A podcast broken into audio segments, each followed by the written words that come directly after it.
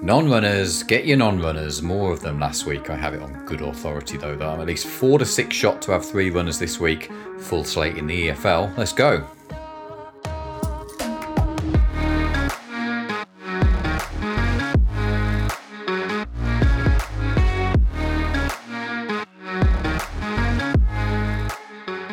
Let's crack right on straight into League Two. Carlisle just popped up on the defending set piece radar in recent weeks. Let me take you through my notes. So, Tommy Smith went in the notebook on opening weekend. He helped himself to a couple of free headers in the Carlisle box. I saw Nathan Smith for Port Vale hit the bar last week and have another cleared off the line in midweek.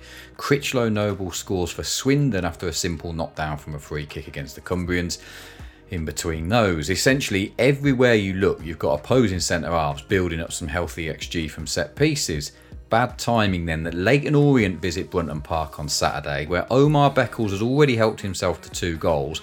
We'll sidestep him though and put up Dan Happe, who has done this podcast a few favours in the past. The 22 year old scored three goals last season, had a couple on target in a 3 0 win over Exeter, and really should have got off the mark for the season with a couple of back post runs against QPR in the Carabao. 20 to 1 to notch any time. Happy days indeed.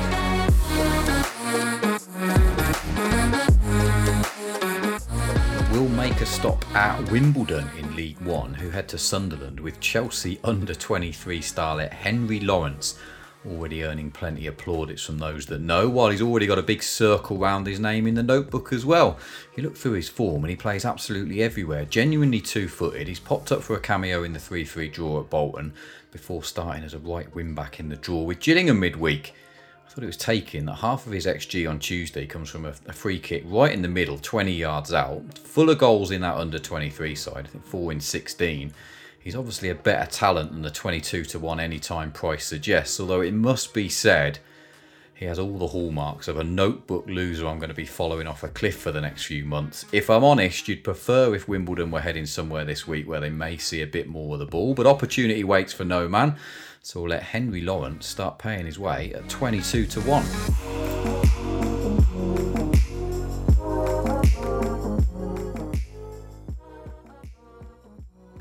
Elsewhere, I'm not going to lie, not much stood out at the prices in an attempt to cover lots of bases. There's honourable mentions in the notebook for Dan Scarr at Plymouth, who hit the bar midweek. Carl Piergianni probably scores for Oldham if you're a fan of backing centre halves at single figure prices at Colchester, while Luke McNally for Oxford was the player you most wanted to open up on Oddschecker to see 20 to 1. Sadly, he was half that price. The price that does still interest me is probably the one about Darnell Furlong for West Brom, though. Look, I hate it when we've all sat and watched the same thing in front of the TV, but they absolutely teared Sheffield United apart on TV midweek. I've backed him there and he's missed a good chance on 70 minutes at the back post. I know all the headlines are going to be about his long throw, but you can't tell me a West Brom attacking wing back should go off 17 to 1 this year plenty of mileage in that price against Blackburn, who I think are about 13 competitive games without a clean sheet. We'll have Darnell Furlong at 17 to 1 for West Brom.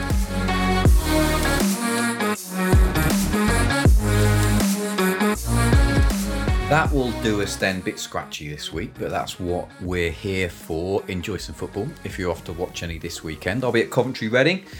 No doubt Kyle McFadzean stealing at the back post for a Coventry winner good week for Coventry centre halves, wasn't it? I think Ostigard got off the mark for Stoke this week.